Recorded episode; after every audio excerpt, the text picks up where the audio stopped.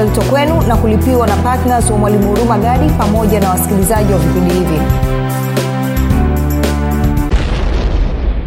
Elfu ishirini haitoshi kulipa laki mbili haitoshi kulipa elfu sabini wala haitoshi kulipa elfu thelathini. Lakini bwana yesu najua mikononi mwako kama vile ambavyo ulipokea mikate mitano na samaki wawili ukaweza kulisha wanaume elfu tano najua hii elfu ishirini nikiiweka mkononi mwako wewe utajionyesha mwenye nguvu kwa niaba yangu na utanisaidia kulipa madeni yangu yote. Utanisaidia kulipa deni la laki mbili utanisaidia kulipa deni la elfu sabini na deni la shilingi elfu thelathini. Kwa hiyo ile shilingi elfu ishirini naiachilia naitoa naiweka mikononi mwa yesu naiachilia naipeleka kwa mtumishi nikiwa nimesimamia neno rafiki popote pale ulipo nakukaribisha katika mafundisho ya neema na kweli. Jina langu naitwa huruma gadi. Ninafuraha kwamba umeweza kutenga wakati na kuzungumza nami ama kunisikiliza. Na vipindi hivi vya neema na kweli vinakuja kwako kila siku muda na wakati kama huu vikiwa na lengo la kujenga imani yako wewe unanisikiliza ili uweze kukua na kufika katika cheo cha kimo cha utimilifu wa kristo. Uh, kumbuka tu kwamba ukifikiri vibaya utaamini vibaya ukiamini vibaya utatenda vibaya. Lakini ukifikiri vizuri utaamini vizuri na ukiamini vizuri utatenda vizuri. Hivyo amua kufikiri vizuri na kufikiri vizuri ni kufikiri kama kristo. Tunaendelea na somo letu na somo letu linasema kwamba fedha na uchumi katika uh, maisha ya mkristo. Na leo nataka nijitahidi nione kama nitaweza kuhitimisha. Na sio kwa sababu vimeisha vya kujifunza vya kujifunza ni vingi mno lakini muda wetu umekuwa ni mchache. Lakini nataka tu nisema nizungumze ni vitu vichache ili kuwasaidia watu. Actually natengeneza kitabu kitabu ambacho kitakuwa kina haya mambo kinakupeleka kina hatua kwa hatua mpaka utoke katika shimo liloko na tutakitangaza siku si nyingi. Kwa hiyo kaa tu ukiwa makini uh, sikiliza mpaka pale utakapoanza kutangaziwa hicho kitabu kitapotoka. Na kuhakikishia ni kitabu ambacho kitakuwa matawi basi moja kwa moja nataka tuendelee na somo letu kwa ajili ya kuokoa muda. Tuna vitu vingi vya kuzungumza. Nilianza kuzungumza katika kipindi kilichopita nikasema kwamba lazima tujifunze kuswitch kutoka katika kutegemea mfumo wa fedha na uchumi wa ulimwengu huu na tuanze kutegemea mfumo wa fedha na uchumi wa ufalme wa mungu. Nikakwambia unafanya hivyo kwa imani na njia ya kwanza ni kwa kumpa mungu moyo wako na tukaona kwamba unampa mungu moyo wako kwa matoleo. Kwa hiyo moja kwa moja nataka tuende kwenye kwenye kwenye matayo sita mstari ule wa 21 bwana yesu anasema hivi kwa kuwa hazina yako ilipo ndipo utakapokuwapo na moyo wako. Sasa nilizungumza sifa na tabia ya habari ya matoleo. Kuna kitu kimoja kidogo tu nataka nikizungumze. Shida ya watu wengi ni kusema kwamba wameingiziwa ho, anatumia hofu na uongo. Anawadanganya watu kwamba hawana vitu vya kutoa ama hawana hela ya kutoa. Huo ni uongo rafiki. Nilikwambia mimi nilivyoanza kipindi kilichopita nilikueleza hatua ya kwanza tuliochukua ilikuwa moja ni kuacha kukopa. Kwao na wewe rafika unataka kutoka kwenye madeni lazima ujifunze kuacha kukopa alafu hatua ya pili lazima ujifunze kuanza kumkabidhi mungu moyo wako kwa kupitia matoleo yako. Lazima ujifunze kuanza kutegemea ufalme wa mungu. Maanaye kumbuka anasema kwamba tafuteni kwanza ufalme wa mungu na haki yake na hayo mengine yote mtazidishiwa. Na tumeshaona kwamba mungu inamfurahisha kutupatia sisi ufalme. Kama inamfurahisha kutupatia sisi ufalme ni dhahiri kwamba inamfurahisha kukutana na mahitaji yetu. Sasa watu wengi hawalijui hili ngoja nikupe mfano mdogo. Maana tunafanya hivyo? Nono simo mnavyofanya. Listen labda nikuulize swali la practical kwanza alafu ndo tutaendelea. Nataka upige picha hii kwamba wewe una deni la shilingi laki tatu. Na kwenye hii shilingi laki tatu ambayo unadaiwa una mtu mmoja anakudai shilingi laki moja. Tumwite mtu a. A anakudai laki moja alafu b anakudai elfu sabini. Alafu c anakudai elfu thelathini. Sawa? Kwa hiyo jumla imekuwa ngapi hiyo? Imekuwa ni shilingi laki mbili. Sawa? Ama tuibadilishe. Tuseme a anakudai shilingi laki mbili. B anakudai shilingi elfu sabini na c anakudai shilingi elfu thelathini. Kwa unadaiwa na watu watatu tofauti. Wa kwanza anakudai shilingi laki mbili wa pili anakudai shilingi elfu sabini na watatu anakudai shilingi elfu thelathini. Kwa hiyo umetoka umekwenda kwenye kuchacharika kutafuta hela.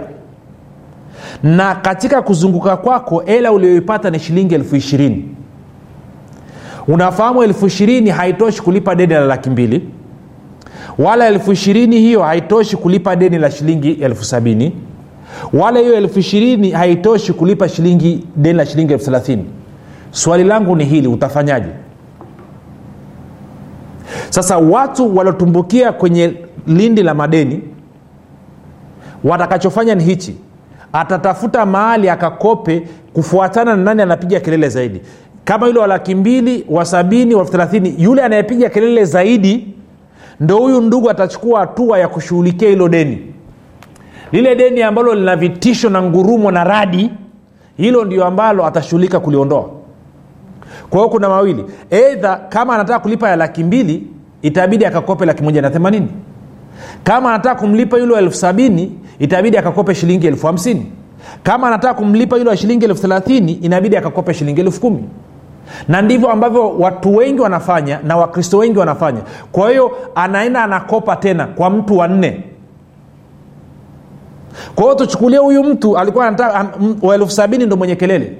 Kwa hiyo huyu ndugu anatoka anaenda kwa d anaenda kukopa elfu hamsini. Alafu ana, ana, ana, ana, anaambiwa elfu hamsini hamna. Ama anapata elfu hamsini kwao anamlipa. Ama anasema ngoja nataka niwatoe wote kwa hiyo kwenye akili yake anasema ngoja nifanye hivi. Anaenda anakopa laki. Akienda akakopa laki anakuja anaongezea hapa elfu hamsini.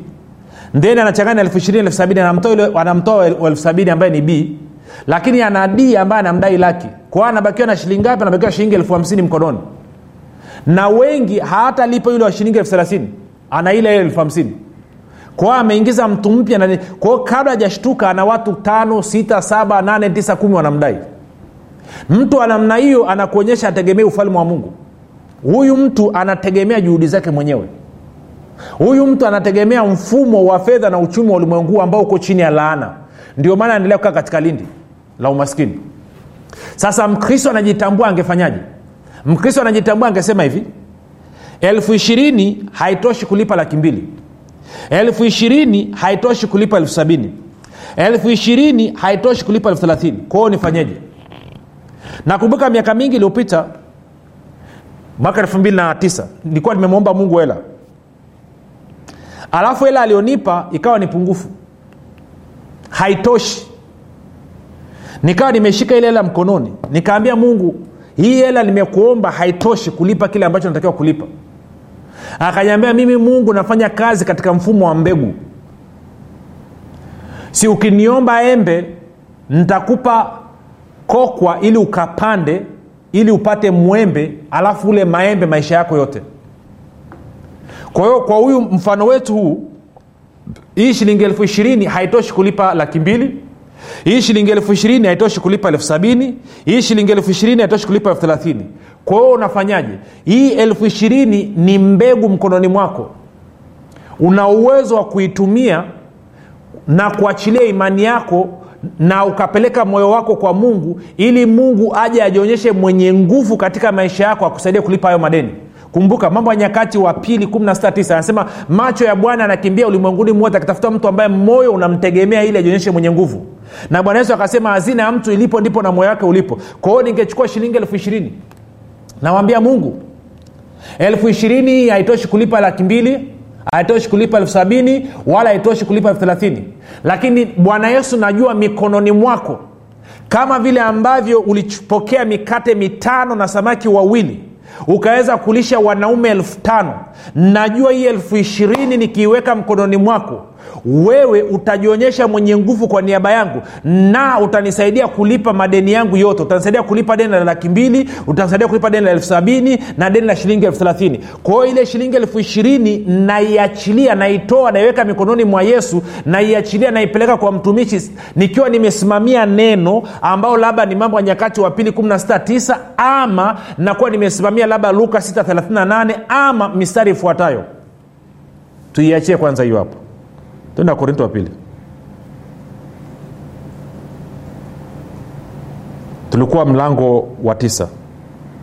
Wakorinto wa pili mlango wa tisa mstari wa sita anasema hivi.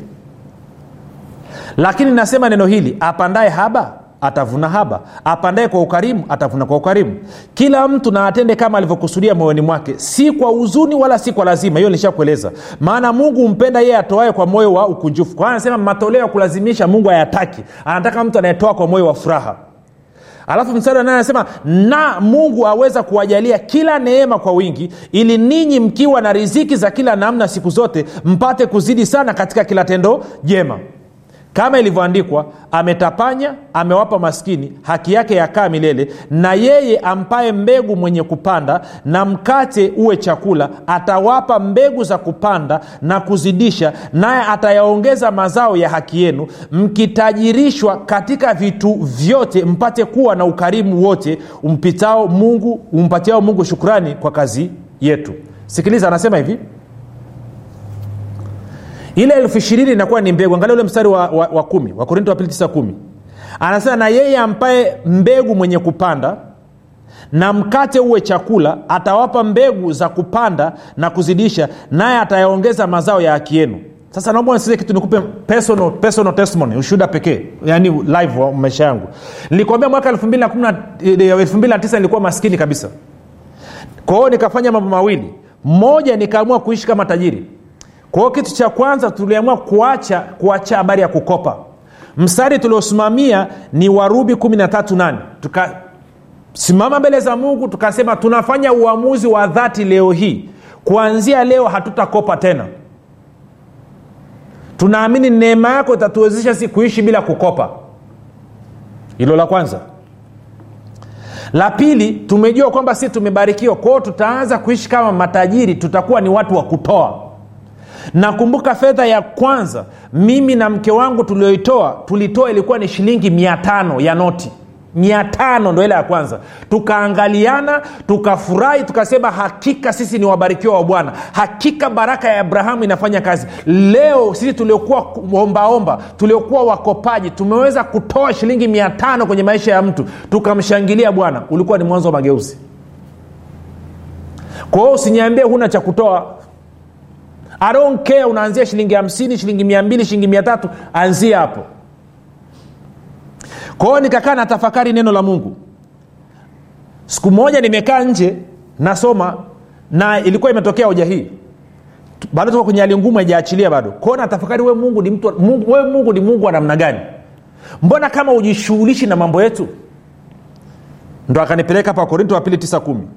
Sasa naomba unasikilize anasema na yeye ampaye mbegu mwenye kupanda na mkate uwe chakula atawapa mbegu za kupanda na kuzidisha naye atayaongeza mazao ya kienu akasema mimi mungu natoa mbegu ya kupanda natoa na mkate uwe chakula. Nikaambia naomba unielezee vizuri. Akasema twende kwenye zaburi ya 37 ambayo wapendwa wengi sana wameizoea na hata nilivyosema hivyo tayari watu wameshaanza kuikoti. Nalikuwa kijana na sasa nimekuwa mzee. Sijawai kuona mwenye haki ameachwa wala watoto wake wakiomba chakula naijua hiyo? Ehe. Sasa tukasome. Anasema hivi nalikuwa kijana nami sasa ni mzee lakini sijamwona mwenye haki ameachwa wala mzao wake akiomba chakula.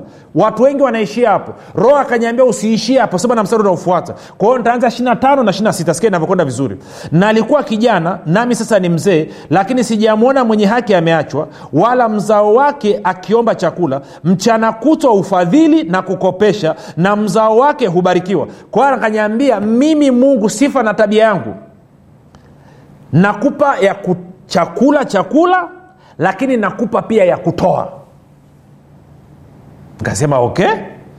Kwao natoa chakula natoa na kutoa. Chakula ndo inaitwa mkate. Ya kutoa ndo inaitwa mbegu. Kwao turudi wa korinto wa pili tisa kumi. Unisikilize vizuri rafiki. Tati mdogo mdogo naenda nawe. Shida ni kwamba muda ni mchache nataka tupige sehemu na tukutane uso kwa uso. Tungetatua mambo yote haya wakorinto wa pili tisa kumi anasema na yeye ampaye mbegu mwenye kupanda na mkate uwe chakula atawapa mbegu za kupanda na kuzizidisha naye atayaongeza mazao ya haki yenu. Sasa nisikilize. Kwa hiyo nikaambia mungu nasemaje? Akasema niaminie nikupe chakula nikupe na ya kutoa. Akasema watu wangu wamekuwa wananiaminia kwenye kupata chakula tu lakini kwenye ya kutoa hawaniamini. Anasema mimi natoa mbegu kwa ajili ya anayepanda na natoa mkate kwa ajili ya anayekula. Wewe unanisikiliza inawezekana hujawahi kulala njaa hata siku moja kwa sababu umemwamini mungu ana uwezo wa kukupatia chakula. Ndio maana unapata ungechukua hatua ukaamini kwamba ana uwezo wa kukupa ya kutoa angekupa. Shida ni kwamba hujataka. Tunakwenda sawasawa okay tupige hatua. Kwa hiyo nikaambia ndo kusema akamea ndo hivyo. Nakumbuka mke wangu alikuwa ametoka akarudi. Nikaambia angalia hii kitu sasa alikuwa na mapokeo bado. Kwao tukabishana pale aikukaa sawasawa nikaambia sikiliza mungu ameniambia atatupa ya kula atatupa na ya kutoa. Najua mme na mke tena. Kwao tukakaa siku ya kwanza siku ya pili siku ya tatu tulikuwa tuna kakampuni fulani ka, kamechoka ka usafi. Tukapata katenda ka shilingi laki na themanini elfu. Ile laki moja na themanini elfu tulioikamata nikaambia mke wangu sasa huu hapa ni mkate tusubirie mbegu. Tukakaa tena siku ya kwanza siku ya pili siku ya tatu rafiki yangu mmoja akanipigia simu. Akasema kuna fedha yangu naomba unipokelee. Ilikuwa ni dola kama dola mia tatu na hamsini hivi. Nikaenda nikampokelea kesho yake akanipigia simu akasema natuma mtu kuja kuchukua hiyo hela. Nikamwambia sawa. Akasema lakini huyo mtu akifika nimemwambia akupe shilingi elfu hamsini. Sasa huyu rafiki yangu kukupa hata shilingi elfu ni bora ukatafute damu kwenye jiwe kwa hiyo akanipa elfu hamsini. Nakumbuka nimekaa sebleni kwangu kaambia mungu hii elfu hamsini ni ya nini? Akanyambia hiyo elfu hamsini ni mbegu. Nikamwita mke wangu nikaambia ile mbegu imefika. Chukua nenda kapani kuna kanisa moja naitwa christ embassy. Na ni muhimu sana unafanya matoleo yako wapi. Kanisa la christ embassy ilikuwa mpaka leo lipo tanzania linafundisha neema. Wako under grace. Kumbuka kama unaenda kutoa sehemu ambao wako chini ya torati torati wote wako chini ya laana. Kwa hiyo unatupa hela yako kwenye udongo wenye volkano kuwa mwangalifu unatoa wapi? Kwa hiyo nikamtuma apeleke kwenye kanisa la pastor chris christ embassy linaitwa. Nikaambia nenda kwa mchungaji mwambie tunatoa sawasawa na wakorinto wa pili tisa kumi kwamba tunamwaminia mungu atazidisha mbegu zetu. Akatoka jioni akapeleka hiyo elfu hamsini. Kesho yake akaja shemeji, ya, yani shemeji yangu mimi binamu wa mke wangu. Katusalimia ni ofisa moja kwenye serikali ya, ya nchi ya nje hapo. Tukapigapiga stori akasema jamani nilipita kuwasalimia na wai airport. Naomba niwape hela ya sukari. Akatupa dola mia moja dola mia moja ukiibadilisha ni shilingi laki na hamsini. Kwa mbegu yetu ya elfu hamsini imezidishwa mara tatu. Kwa hiyo imekuwa hamsini hamsini tatu. Anasema naye atazidisha. Angalia ule mstari wa kumi anavyosema. Anasema na yeye ampaye mbegu mwenye kupanda na mkate uwe chakula atawapa mbegu za kupanda na kuzizidisha. Mbegu inayozidishwa ni ile mbegu iliyopandwa. Kwa hiyo tulivyopanda ile elfu hamsini mungu akaizidisha ikaja laki na hamsini. Hiyo ndio yani ni siri kubwa sijui kwa nini watu hawaioni kwa hiyo tukachukua ile elfu laki na hamsini. Nikaambia mke wangu sikiliza. Hii elfu hamsini tutaila. Hii laki moja tunaitoa kwa mungu. Nika, tukaipanda katika huduma ya kwangu mimi. Nikatoka mimi na mtumishi mwingine tukaenda kwenye maombi sehemu inaitwa mwarazi kule morogoro. Maombi ya siku saba. Tulivyoenda kwenye maombi ya siku saba kumbuka kama familia tumepanda laki moja kwenye huduma. Nikiwa kule huku nyuma mke wangu na kale kakampuni kalikokuwa kamechoka akapata tenda ambayo tukapewa shilingi milioni moja na laki sita. Hiyo ilikuwa ni ndani ya siku saba. Kwa hiyo mimi nimetoka kule kwenye maombi nimerudi mke wangu akaniambia tumefanya kazi ya milioni moja na laki sita kuna hela imeingia. Kwa hiyo tukaendelea kama kawaida fungu la kumi laki na stini tuko sawa? Sababu milioni moja na laki sita. Alafu tukasema tunadaiwa shuleni shingapi? Sijui shuleni kwa nayo okay, tupeleke laki tano alafu na nini na nini. Lakini pia kabla ya kutoa ya shuleni tukatoa mbegu. Mbegu shingapi tulitoa mbegu hela nono. Sio ndogo. Kwao laki na stini jumlisha na laki tano laki tano na stini imebakia laki tisa na arobaini tukasema shingapi tukasema shilingi laki saba tunamtolea mungu. Ni mbegu tunaitoa kupanda kwa mungu. Tunataka tutoe kwenye hali ya umaskini. Guess what? Tulivyofanya namna hiyo tukaenda tukakaa tukapata vikazi vidogo vidogo vya hela hapo. Miezi miwili baadaye mke wangu akapata tenda ya shilingi milioni saba na laki sita na yaliyofuatia hapo ni history. Tukaachana na umaskini kwa sababu gani? Ile iliyokuwa kidogo tulimwaminia mungu kwa ajili ya mbegu. Kwa hiyo ile elfu ishirini nilikuwa nasema huyu mtu anadaiwa kwamba anadaiwa laki mbili anadaiwa shilingi elfu sabini anadaiwa shilingi elfu thelathini na amepata shilingi elfu ishirini. Elfu ishirini ni mbegu. Sawasawa na wakorinto wa pili tisa kumi. Kwa nini usiiweke mikononi mwa mungu? Kwa nini usiiweke mikononi mwa yesu uamini kwamba atazidisha? Kwanza anazidisha hiyo mbegu yako alafu anasema inaleta mazao mavuno. Mavuno nini? Unataka madeni yako yalipwe kwa hiyo elfu ishirini yako itazidishwa. Kwa hiyo kitu cha kwanza kabisa ukishatoa ile elfu ishirini lazima iku, ikurudie. Edha inaweza kurudi shilingi elfu arobaini ikarudi shilingi elfu sitini ikarudi shilingi lazima iongezee ikarudi elfu themanini ikarudi laki. Ndo kitu cha kwanza kinachotokea. Alafu baada ya hapo yanakuja mavuno. Hivyo ndivyo ambavyo tunategemea ufalme wa mungu. Nikaenda msumbiji mwaka 211 mji mmoja unaitwa pemba. Nimealikwa kwenye kanisa moja la mtumishi wa bwana tukafika pale nikakuwa na semina nimefundisha nimefundisha. Akasema ana harambee ya kujenga kanisa. Akanipa bahasha rundo nigawie watu. Nikaambia mtumishi sio staili yangu. Akasema wewe wagawie tu. Nikaambia sawa. Anataka niwashinikizi watu. Nikaambia mi sishinikizi watu. Nikawafundisha watu sawasawa na wakorinto wa pili tisa kumi nikawambia sikiliza nataka nikawaeleza mwaminieni mungu awape mbegu. Nikawafundisha nikawaelewesha baadaye nikasema hivi anayeamini kwamba mungu anaweza akampa mbegu ya kutoa nje ya mapato yake ya kila siku nje ya mshahara wake nje ya faida katika biashara yake aje achukue bahasha. Kama hauamini usichukue bahasha. Wakaja watu wachache kama watu kama labda robo ya kanisa. Wakachukua bahasha. Wengine wakaenda nyumbani. Yule mchungaji akaninunia kidogo na walikuwa wanatakiwa kila mtu alete mfuko mmoja wa simenti aa watu wametoka wameenda nyumbani. Siku hiyo hiyo jioni wengine wakaanza kurudi. Wanasema mtumishi nimepata hela. Mungu amenipa hela ya kutoa. Kuna baba mmoja alirudi akasema nimeshika hela nyingi sijawahi kushika tangu nimezaliwa hakika mungu ni mwaminifu. Akampa mchungaji mchungaji akapigwa na butwa. Mchungaji akaanza kupigia watu kule. Watu wakaanza kutoka maputo wakaanza kutoka bereira sijui na wapi na wapi na wapi wanakuja kuangalia kitu gani kinaendelea. Mchungaji akarezi enough money ya kufanya kazi yake ya ujenzi. Na hawa watu walitoa sio kwa kulazimishwa sio kwa kushinikizwa sio chote waliachilia imani yao wakaamini kwamba mungu ana uwezo wa kuwapa mbegu wakapanda katika ufalme wa mungu na hiyo mbegu ikazidishwa lakini na mavuno yakaja wakaingia katika hoteli. Na ndivyo ambavyo mungu alifanya. Na huyu mungu hajabadilika. Ndivyo ambavyo anataka kufanya na wewe. Kwao sasa wewe unataka kutoka kwenye madeni ulipo. Unataka kutoka kwenye umaskini uingie kwenye ustawi kwenye utele swali langu ni hili. Mkononi mwako una mbegu gani? Kama hauna mbegu mwombe mungu. Lakini kama umepata hela haitoshi unadaiwa shilingi labda milioni tatu na hela ulionao ni shilingi laki nne na laki nne sio milioni tatu. Fanya uamuzi fanya uamuzi sawasawa na neno la mungu linavyosema. Chukua hiyo shilingi laki nne mwambie mungu naitoa kwako naweka moyo wangu kwako naamini utajionyesha mwenye nguvu utazidisha hii mbegu na utaniletea mavuno kwa kuondoa hilo deni la milioni tatu. Hawezi ikaondoa kwa kufunga na kuomba nakaa kwenye maombi tu. You are wasting your time. Kwa hiyo unaenda kutoa wapi uamuzi ni wa kwako sikwambi uja utoe kwenye kwa urumagadi no, no, no. Katoe. Na akisha sehemu unayotoa sio udongo wenye volkano usija ukaunguze mbegu yako. Kwao amu yako makanisa mazuri tu. Kwao make that decision. Ndio namna pekee unaweza kutoka. Mpe mungu moyo wako kwa kutoa kwa hiari kutoa kwa furaha kama ulivyokusudia ukiwa na moyo uliochangamka huku ukidhihirisha upendo wako kwa mungu na sadaka yako iambatane na moyo wako pamoja na mdomo wako hivyo ndio namna ambayo unaweza kutoka. Umaskini ulionao ukipata constantly toa. Ndio namna pekee. Kama wewe ni tajiri tajiri sifa yake ni kutoa. Ukiona unaogopa kutoa ni kwa sababu ibilisi amekudanganya. Amekuingizia hofu.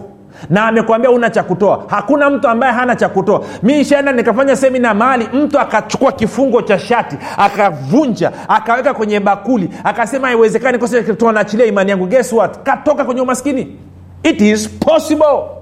Inawezekana.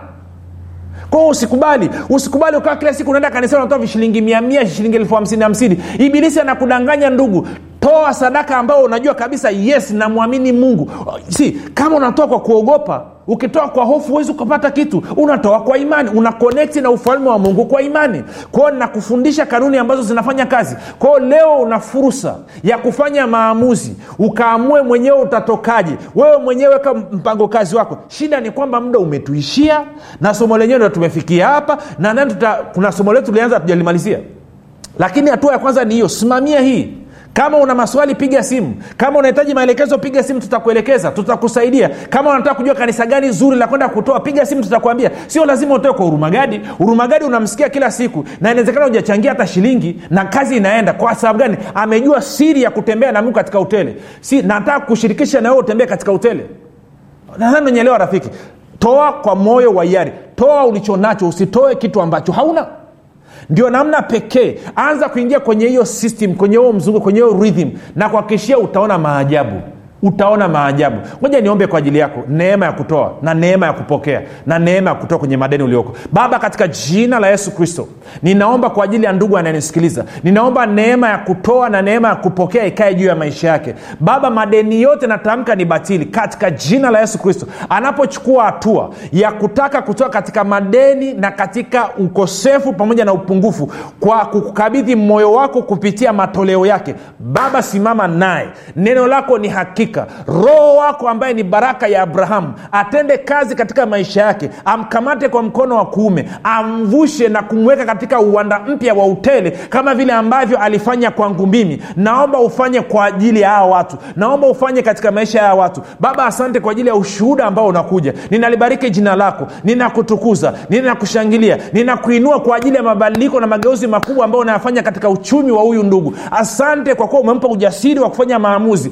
kuanza kutegemea ufalme wako na sio kutegemea mfumo wa uchumi wa ulimwengu. Asante kwa kuwa ameamua kwenda katika imani na sio katika hofu. Ameamua kutembea katika kweli na sio katika tamaa na uongo wa ibilisi. Baba nalibariki jina lako na kutukuza. Amen. Mpaka hapo rafiki tumefika mwisho. Jina langu naitwa hurumagadi. Usisahau kutuandikia na kutujulisha kama mafundisho yamekubariki yamekuwezesha yamekusaidia lakini zaidi ya yote yesu ni kristo na bwana unafahamu kwamba imani ni mtumishi asiyeshindwa? Unafahamu kuwa pasipo imani haiwezekani bali palipo imani yote yanawezekana. Zaidi ya yote unafahamu kuwa ni kwa kutumia imani tu ndio unaweza kuizima mishali yote yenye moto ya shetani. Majibu ya maswali yote haya utayapata ndani ya kitabu cha imani makini kilichoandikwa na mwalimu huruma gadi. Watu wengi waliosoma kitabu hiki cha imani makini wamepata majibu yao katika maeneo mbalimbali ambayo yalikuwa yakiwatatiza kama eneo la afya ulinzi uchumi na kadhalika. Na wengine walikuwa wanaona imani ni jambo gumu haliwezekani. Wameweza kuitumia imani yao na kupata majibu kiurahisi kabisa. Unasubiri nini? Kwa nini uendelee kuteswa na ibilisi? Piga simu sasa kupata kitabu cha imani makini. 7645242 au 6735242 au 7895242 nitarudia 7645242 au 6735242 au 7895242 ndiyo imani makini siri ya ulinzi ushindi na mafanikio